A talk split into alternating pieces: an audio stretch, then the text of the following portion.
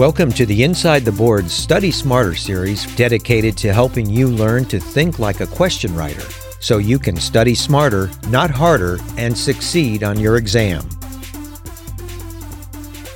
Hello, everyone, and welcome to today's episode of our Study Smarter series for Inside the Boards. My name is Mariah. I'm one of your hosts today. And with me today, I have Stuart Bryant, who's one of the co founders of Inside the Boards. How are you doing, Stuart? I'm doing well. I'm uh, you know, getting through and um, heading to Hawaii next for a big change in my life. So I matched in orthopedics. I think that's new since I've last recorded with everyone. Oh, congratulations! And, you know, that's a big change, obviously. Uh, but my year during COVID working paid off, so I'm really excited about that and uh, ready for the next step. How are things going with you, Mariah? Well, firstly, congrats. I'm really happy to hear that, and I'm sure Hawaii will be a lot of fun. Um, things are good for me too. Thank you. I'm just still rotating in my for my third year rotations in Elmhurst Hospital, so everything is good on my end. Thank you. Yeah, and you said you're actually going to have a short orthopedic rotation. Is that elective, or you have to do that? We have to do that through the hospital I'm at. So I'll have two weeks of orthopedic surgery. So I'll see what it's like to be in your shoes. yeah, you'll have to let me know if you have questions or need help with anything. For sure. Thank you. And I think in that on that note, we're gonna do some um, skin and muscle kind of type questions for step one, right? Yeah, so today we're going to focus on MSK and derm and go through a few questions and I run through each of the answer choices and just explain our uh, our thought process for the questions. Yeah, I'm happy to lend any advice. I know this is step one oriented, so um, you know the more uh, little details that we can provide that are helpful pearls for students, the better, right? Yes, exactly. Okay, so let's see how we can do with this. I will read the questions, and then if you want, you can um, let me know how you'd tackle these questions. Sure. Awesome. So, and also this is taken from the Stat Pearls question bank.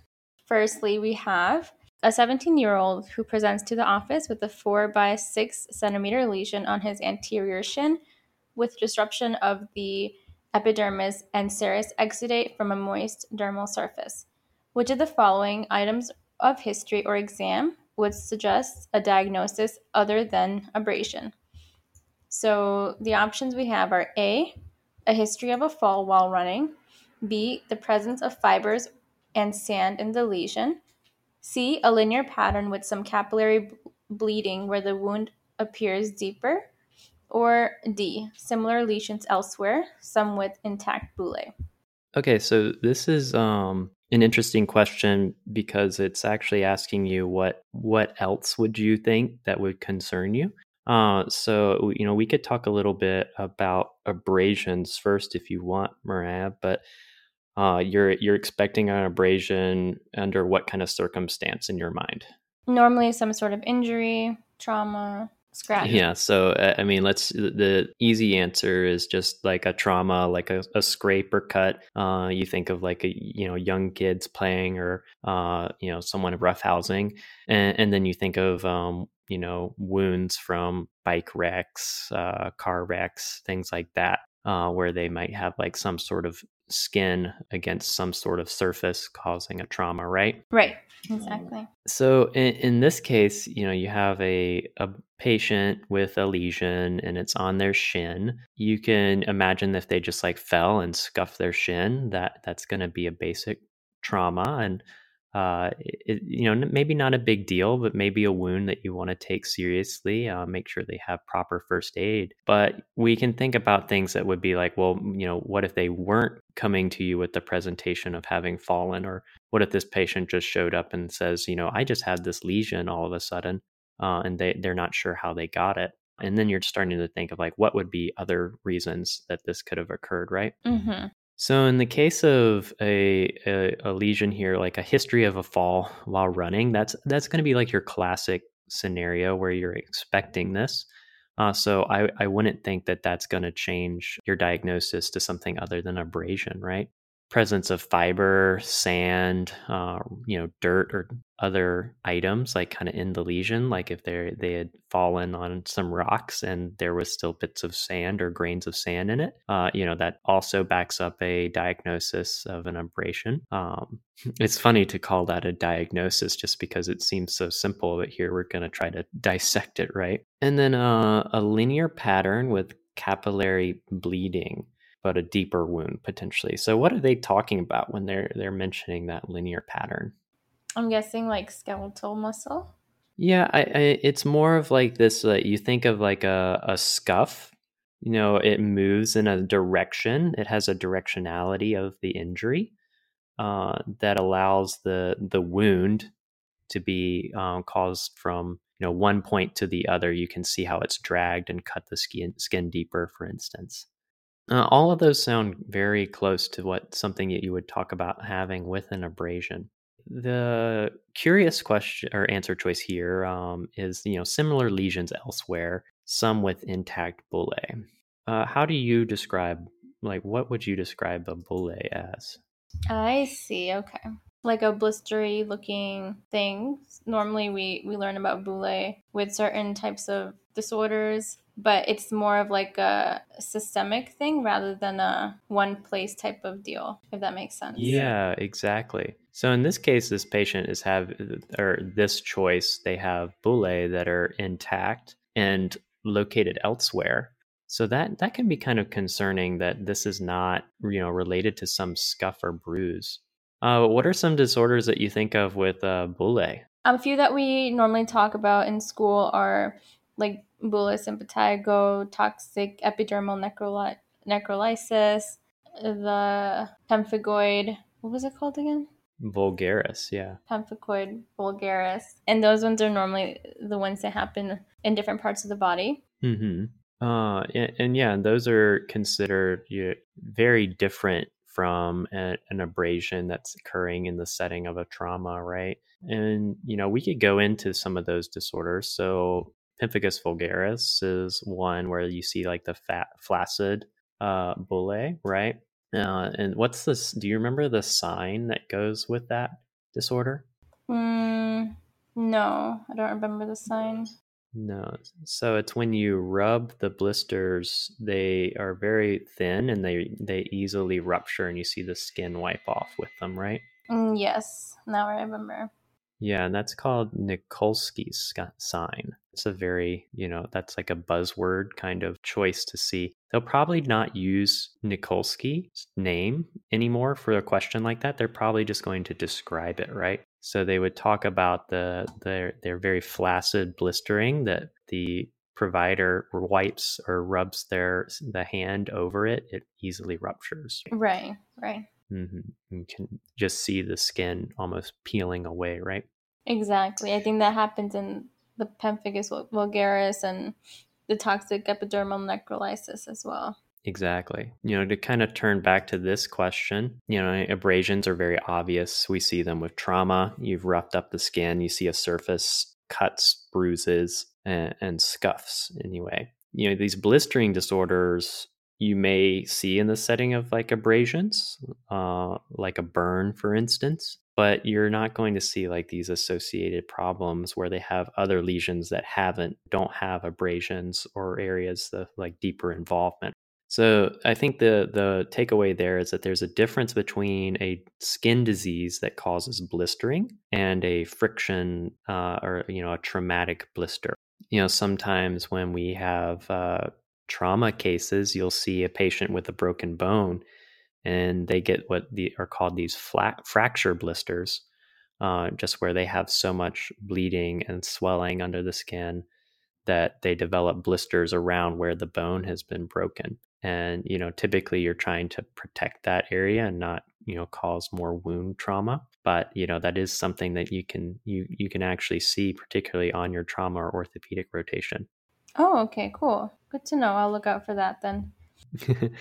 And then you know i i think a good good things to make a note of are if you're seeing blistering if you're concerned about something dermatologic or you know rheumatologic in nature they may have you know mucous membrane involvement. That that's a good key to know that, you know, if you've got skin erosions and they have, you know, gum disease as well, or, um, you know, vaginal disease, uh, there, there's going to be problems uh, more systemically. And it's probably not just related to whatever uh, trauma, traumatic uh, experience they've had, you know, from falling or something. Um, for step one, we were taught that pemphigus vulgaris was the one to look out for, especially with the oral um, oral mucosa involvement, as opposed to the bullous pemphigoid or some of the other ones. So I'm glad you brought that up because that's a really good differentiating factor when we look at these kind of questions.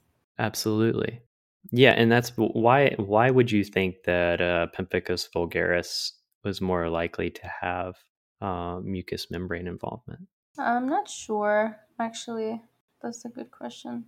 But if you think about it, the um, bullous pemphigoid is like a bit of like a milder disease where you just see like a, a entire layer of the the skin is detaching, correct? Versus like the multiple layers uh, isn't that this so the IgG deposits are linear in bullous pemphigoid and they're more diffuse in or uh, the term is like fishnet or uh, chicken wire in um, pemphigus vulgaris. So you know, because it's like a more milder disease, uh, they're less likely to have like a Nikolsky sign, and you're less likely to just see that kind of involvement more systemic. You know, that, that's a tough one. I, I don't know if you can rely on that for test questions, but that's anyway how I, I'm trying to remember it from back in the day when I had to learn this. Oh, okay. It's more vulgar, I guess we can think of. It yeah, attacks exactly. more parts of you. Well, great. I think that, you know, in terms of like a, an abrasion question, that's pretty straightforward, but that's some interesting little tidbits that we were able to add on, right? Right. Any more that you have in mind for like you know, abrasions, you know, just skin trauma in general? Um, I think just for not for the skin trauma, but for the pemphigoid vulgaris and the bullous pemphigoid, the things that we would focus on were knowing that for pemphigus vulgaris, it was the desmosomes that were being affected, and then for bullous pemphigoid, it was the hemidesmosomes, if I'm not mistaken. But otherwise, um, I think that's it for the most part. Do you have anything else to add? yeah, well, I think that's that's correct, right? So pemphigus vulgaris is desmosomes, and bullous pemphigoid is the hemidesmosomes. Mm-hmm. That's, that's, what you said, right? Right. I, I think that that's really confusing. um, yep. so we were talking about vulgaris being more vulgar, uh, being more severe, and I guess you know the desmosomes are like the more primary, or you know, versus like hemi or kind of you know less important desmosomes, maybe. I don't know. I'm trying to make associations for people that maybe it's not working. um, but great, yeah, I think that's uh that's good for not having a question about bullae. I think we were able to talk about bullae pretty well, right? Yes, I agree. And then the other important thing was like the toxic epidermal necrolysis, which we didn't get into, and to avoid confusing people, let's uh you know separate that out. Okay. All right. All right. Let's do another one.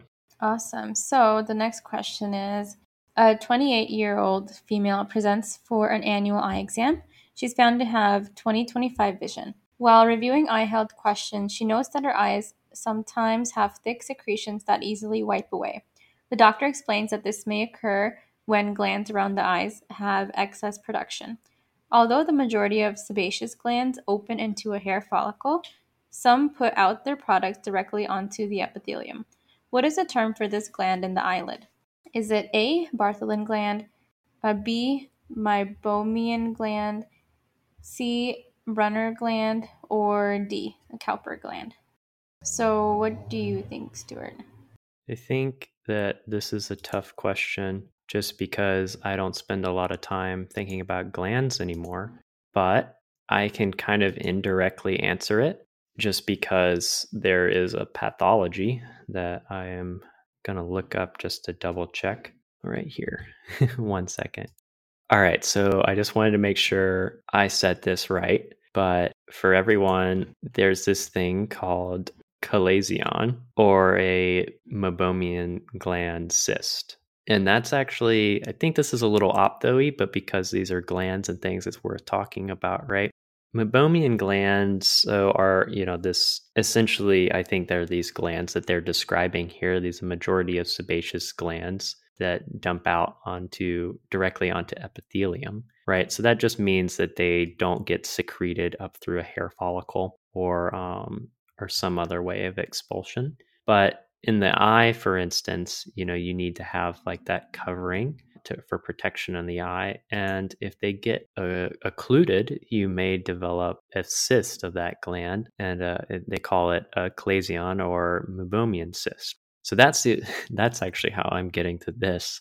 Uh, a little bit of an anatomy question here that I'm not entirely you know, it, it's hard to say that I remember all of my glands perfectly, but I can talk about some of these. So uh, a meibomian gland, I'm just going, I'm going straight to that answer because I don't have uh, a good background for the other glands. Do you?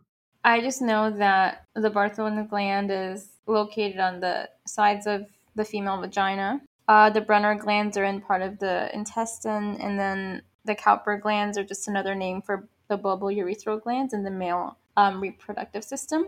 So that's how I was able to know that Meibomian would be the right answer because all the other yes, ones are in I different parts of the body. In both cases here, we're using uh, other context clues. And while I probably could have told you about a couple of those, it would have been really embarrassing to have confused a, uh, you know, a, a Bartholin gland and a, you know, Meibomian gland from like an anatomy standpoint. Um, what do they say here about the about the meibomian glands? So they they're tarsal glands. Um, they're located around the rim of the eyelid, and they secrete meibum, which is the oily substance that uh, prevents you know eyes from drying or tears from drying when they run over the eye.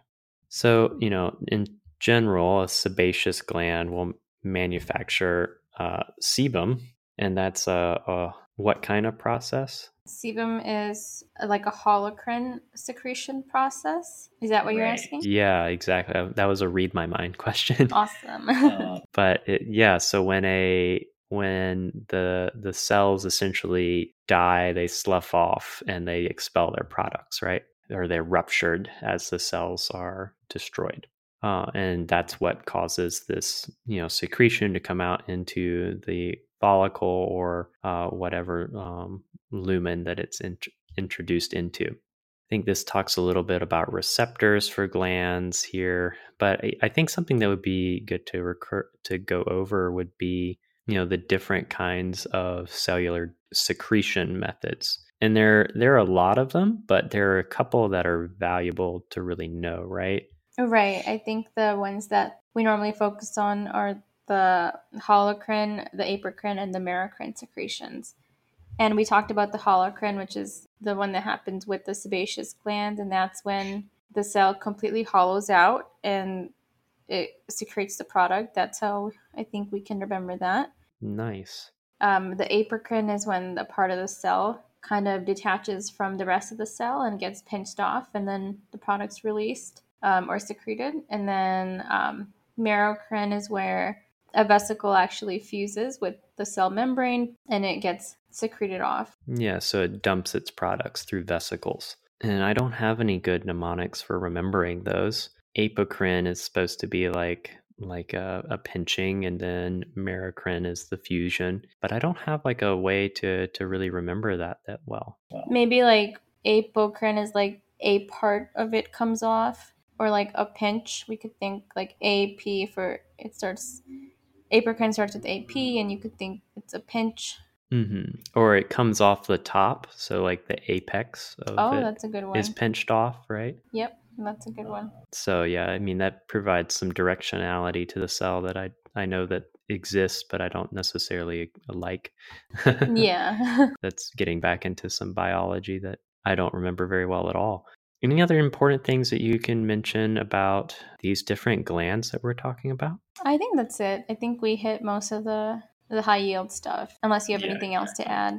No, you know, sebaceous glands, I think it's important to know that they are kind of deep. So, like, they're in the middle of the dermis, right? So, they're not, you know, kind of up in the skin layer necessarily, but they're below and they you know they're usually with the hair follicle And i think that's the important point that they're trying to get with this is the um, meibomian gland it just dumps it onto uh, into the onto the surface of the eyelid right versus other sebaceous glands would go into hair follicles and these other kinds of glands it seems to me that based on you know what we were talking about uh, and i could be wrong here but bartholin glands brunner glands Cowper glands, they all do this same kind of action, right? I'm not sure if the process is the same, like the type of secretion, but I don't think they all, you know, these don't rely on hair follicles. So, you know, these are all types of, you know, productions that don't use the hair follicle like a typical sebaceous gland would. So, maybe kind of good to notice, but uh, I can't say how high yield it is. Right, yeah. I think we normally talk for Bartholin glands. Um, we normally have to know about Bartholin gland cysts, Brunner's yeah, glands. The... Uh, sorry, go ahead. That's like yeah, it's the same as like the the meibomian gland, except in a different location, right? Exactly. I'm trying to think of for Brunner gland. I think they like for us to know that the Brunner gland is mostly in the duodenum. Oh wow. Um, not in the jejunum oh, wow. and the ileum. Yeah, so that's how if they have us. Okay, so if they have like histology or pathology reports for a certain part of the intestine and they mention Brunner glands, it's how you'll to know that that part of the uh, intestine is the duodenum. That's the kind of questions that I've seen asked the most um, to differentiate what part of the intestine we're in, especially like what part of the small intestine we're in. And then the last yeah. one. How do you uh, have you seen those his, the histology of that? Like how that looks? If they were to show you a slide instead of, instead of um, if they yeah, if they showed us like histo describing it? Yeah so yeah. it kind of looks like um there's like pits going inside into the um, image into the like uh, whatever sample they've taken and it's a little darker within those areas and i honestly like i don't even know how to describe it because it's just histo is always a little complicated but you know how they have the openings like the lighter clear spaces to represent glands on histo I don't know if I'm making any sense. Yeah, exactly. Yeah, you have like the the open areas, right? So the gland would have, you know, you would see the cellular nature of it, so it would be a little more basophilic. Yeah. But and, and there would be open spaces where stuff is being secreted, right? Right. And then the notable part that I, I guess what I was kind of getting at is that it's below the mucosa. Oh, I see. So I you, see. you see the, if you're looking at a, a slide, a histo slide, you'll see the you, you'll see the villi and everything. Um, but then below that layer, you'll see this, uh, you know, kind of tubular area that is not that doesn't kind of fit in with the villi, and that's the the Brunner gland. Okay. Great, great, good to know. Yeah, knowing that that's a submucosal gland, and if they show you a slide and you just see those tubules deep to the like muscularis mucosa layer uh, in the submucosa, then you're kind of you you can know that you're in the duodenal region of the intestine. Okay, good to know. Yeah, sorry, I and you know, um, step one likes that kind of information, and it, you know, it's hard to. Uh, I know it's hard to see it in your mind when we're talking about it on audio um, but it's a good thing to go look at now that I've kind of tried to describe it for you. Uh, you imagine you could do a question where someone would try to describe it without a picture. So take a look and see. Yeah, yeah. it's really helpful talking about it because histo mm-hmm. is very difficult. So, and then bulbourethral or Cowper gland, that's just the last one. But yeah, we can move on now.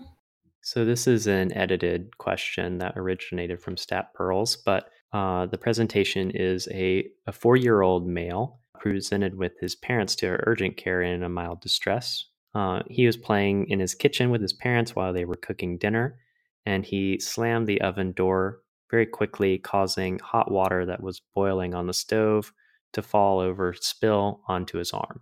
Uh, his vitals are stable. On exam, he has an erythematous left arm that is tender to palpation. Sensation is intact, and there is no blister formation. Which of the following is the most likely diagnosis? So the choices are straightforward here. We have first, second, third, or fourth degree burn. So if you were to walk through this, how would you kind of go about tackling a, a burn question? Normally, when I look at burn questions, the first thing I look for is to see if there are blisters or not. because I think um, in first degree burns they don't have any blisters because it's so superficial and it's only in the epidermis, so there's no detachment of the um, epidermal and dermal layer. So since this uh, little kid doesn't have any blisters, that's something that I would be thinking of. And also, he has intact sensation. So I know that the bliss, the a burn didn't go deep enough to his nerves or his um any of his nerve endings, which would be one of the other like uh, fourth degree or third degree burns. So I could also mm-hmm. eliminate eliminate those choices. And second degree is um, that's the one I think that is probably most confusing because normally when I think like a hot water burn, it would I would I think that it'd be more than just a first degree burn. But again, since there's no blister, I'd stick with first degree. But just to talk about second degree burns, um, they have second degree superficial burns and second degree deep partial thickness burns. And so the superficial is only involving the papillary dermis. And so this would damage the dermal epidermal junction. So this would actually form a blister. And then for the deep ones, they involve uh, the deeper reticular dermis. This does not form a, a blister, but they might have damaged nerve endings, so they might not be painful. In this case, our patient has a painful um, non blistered burn. So then both of these can kind of be eliminated. Does that make sense? Yeah, very, uh, very thorough. So, it, I mean, in the case of a, a, child that spills hot water onto their arm, you know, you you're concerned about yeah, a first or maybe a second degree burn. You know, you're really not having the source to cause something as extreme as a fourth degree burn. And I would say the same for a third degree, though. You know, it is possible. It's different. So this is different being splashed with hot water versus being submerged in hot water. There are the cases where you might see a a like a, a child that has been submerged in hot water. Uh, and it might be like a, a case of like a child abuse question, kind of disguised as a burn question, right? Where you you know you can see that their skin folds have not been burned, but they've been submerged, you know, from like the waist down into boiling water or something uh, and you know that can have that you know more severe damage. So you know this is a little bit different. They've there the the story also kind of goes to something a little bit less severe. And you know you can kind of think of a first degree burn the same way that you think about sunburn. Right. So you know i'm happy to talk about both of those uh, just because i think they're they're kind of relevant to first degree burns as well right? But you know when you're thinking uh, about a burn uh, you're you're interested like you said in the in the blister formation. You're interested as well as the blisters whether or not they have sensation and then you know redness is kind of going to be a given if they have a burn. Right. So that that you know not as helpful other than to alert you to the fact that they may have a burn. So to talk a little bit about you know I, I, guess i'll stick with you know just regular burns and then if we wanted to we can come back and talk a little bit about sunburns as well. But partial thickness burns are typically what you consider your first and second degree burns right? They're painful there's the nerves are spared you know, typically you can see that pain, the erythema, the blistering occurring. These burns may heal. And do you understand why that ha- happens? Because like the blood supply isn't that damaged and because it's very superficial? Yeah, so I mean it's what kind of what we were talking you were mentioning about the superficial versus the deep dermal burn. There's still these, you know, the deeper layers of the dermis that are intact and those are going to allow for you know epithelial regeneration as like seeds to kind of sprout up and regrow the skin over time uh, versus like a full thickness burn where you've damaged past the deep dermis uh, the dermal appendages are no longer intact and therefore there's not going to be any sort of regeneration capable of occurring at that point, right? Uh, sometimes these burns, you know, full thickness, like a third or fourth degree burn, are like you said, painless because the surrounding nerve endings and fibers have been burned. And, you know, they, you know, they may look severely burned, like, like, like as in when you see burnt wood, you see the white parts, like the charring or breakdown uh, kind of occurring. So it actually looks like serious burning. To kind of think about different types of burns, you know, what kind of if this was an electrical burn, uh, would that change how you were looking at it? Hmm. I'm not sure actually. Yeah, say he had uh, instead of it was playing in the um, the kitchen, uh, he had taken a knife from the kitchen and gone and uh, plugged it into the an outlet on the wall. Oh, I see. Then I think would it be a deeper burn? Yeah, potentially. Uh, but the more concern is that they're going to have, you know, in addition to their burn, uh, they're going to potentially have something like arrhythmia occurring. They may have, you know, depending on the length and time of the electrical burn, you know, you may be worried about things like you know rhabdomyolysis where the muscles were just over contracting from the electricity and begin to break down. Uh, so they may have you know like i said arrhythmias blood abnormalities like from cell death uh, and it's going to be important to kind of manage them with fluids as well and that's actually an important part of all burn management is fluids. Do you know what the formula is for calculating burns uh, like the size of burn areas no. There are different rules for kids versus uh, adults just because their sizes are a little bit different. Um, but it's important to, you know, kind of know about fluid replacement in a burn patient. And in order to calculate fluid replacement, you need a certain formula. Right. Is this like the 9, 18, the percentages, that thing? Yeah, yeah, oh, exactly. Okay. okay, so it all goes to, it all comes together now. Yeah, here we are. So the percentages, right it's called the rule of nines. Yes. So, okay. So the rule of nines in children is different from the rule of nines in adults, which I don't want to. I'm not sure if I want to confuse everybody with two different formulas, uh, two different sets of rules. But essentially, children have bigger heads, right? um, so more of their more of their percentage uh, goes toward their their head and there's less of a percentage toward their legs. The rest is pretty much the same. Otherwise, you know, so in this case, you know, you, you do 9% for each arm, uh, you do 9% for the front and back of the leg in an adult, but it's more like 7 in a child. And then you give about 18% for their front torso and 18 for their back torso. And then you use that number to calculate how much fluid you're going to give them. Have you heard of this formula? I've heard of the the like the surface area percentages, but I, I didn't know we use that to calculate for the fluids. Yeah. So what we'll do is, you know, you're really interested in fluid management in these patients and you're going to use you know, you're probably going to put a Foley in them and measure their urine output. You're going to get labs. You're going to measure how their kidneys are functioning because you're really concerned about uh, underhydrating them or overhydrating them in some cases. But they're going to weep fluid through their their burn, so they they're going to lose a lot of fluid very rapidly, and you have to replace that in a reasonable amount of time. So the formula for doing that is called the Parkland formula, and I think that's worth knowing. It you know it's definitely definitely step two testable, um, but it's you know worth introducing for step one as well. But the Parkland formula essentially you use the rule of nines to determine what the body surface area of the patient is, and then once you know that, you take the patient's weight and multiply it by the surface area of the burn, and then you multiply that by just a factor to calculate the amount of fluid replacement that they're going to need.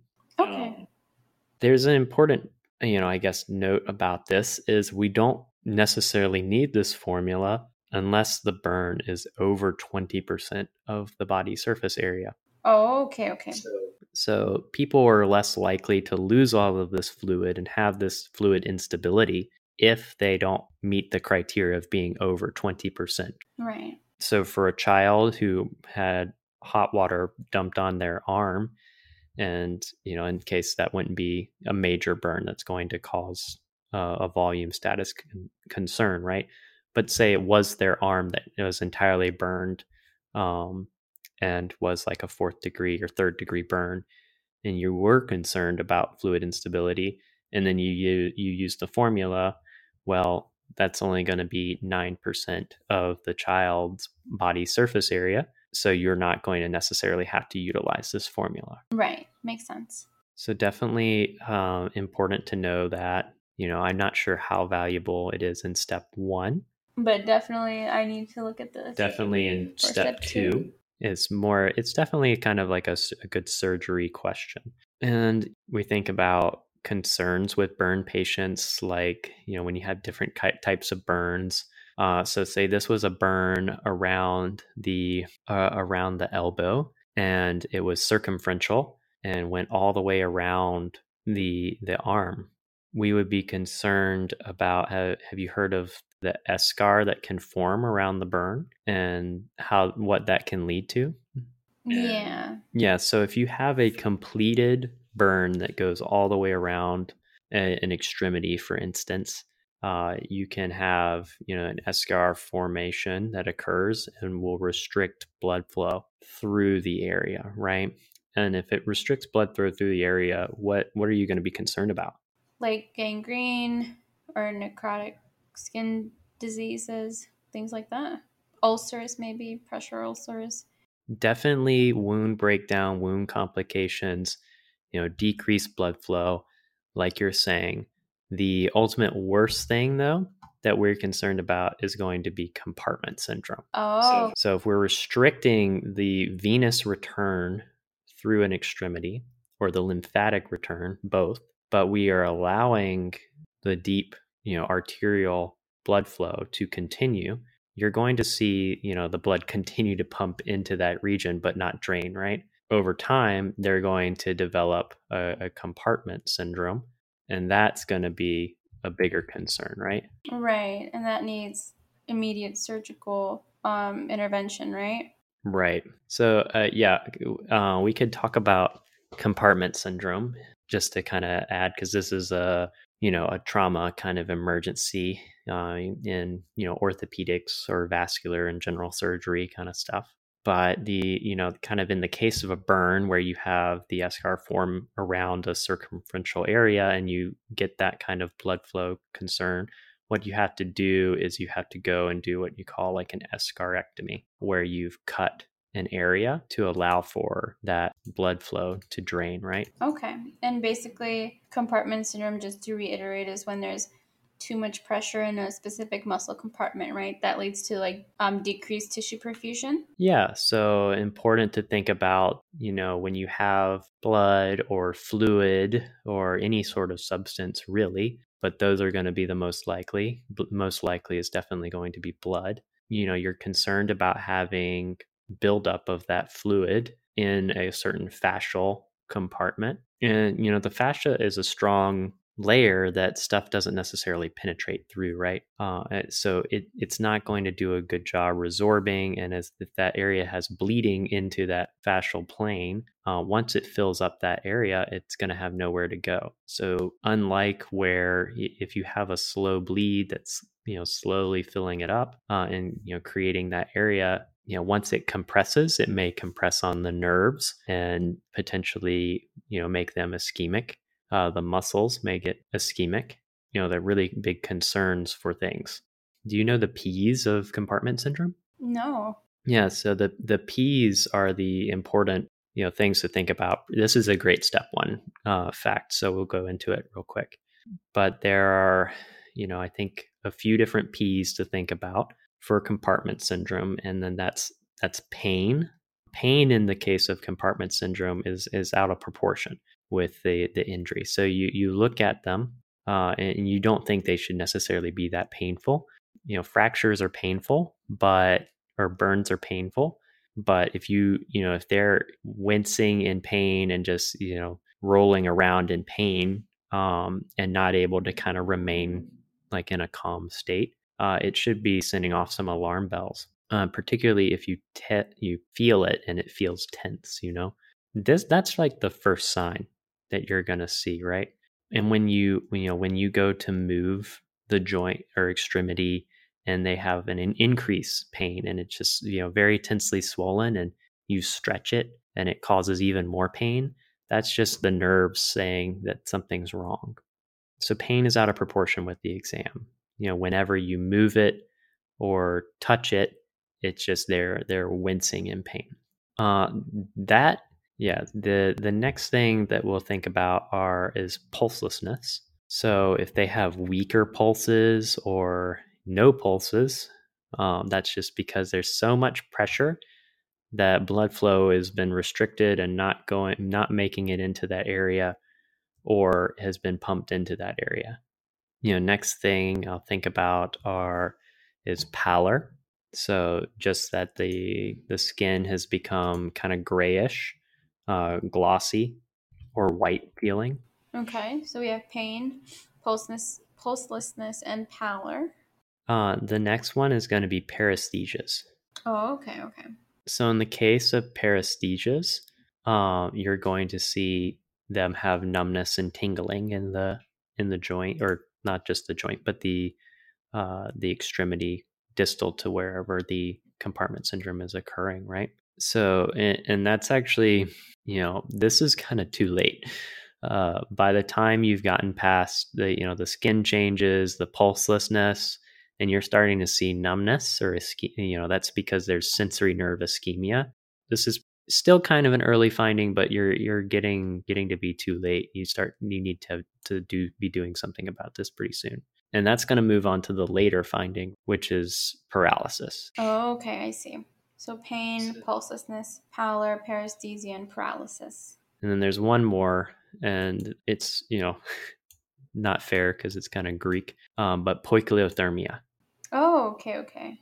And that's just so, different temperatures on each side, right? Like different yeah, temperatures. So poikilothermia means little temperature. Okay. I think. It. So it just means that it's cold.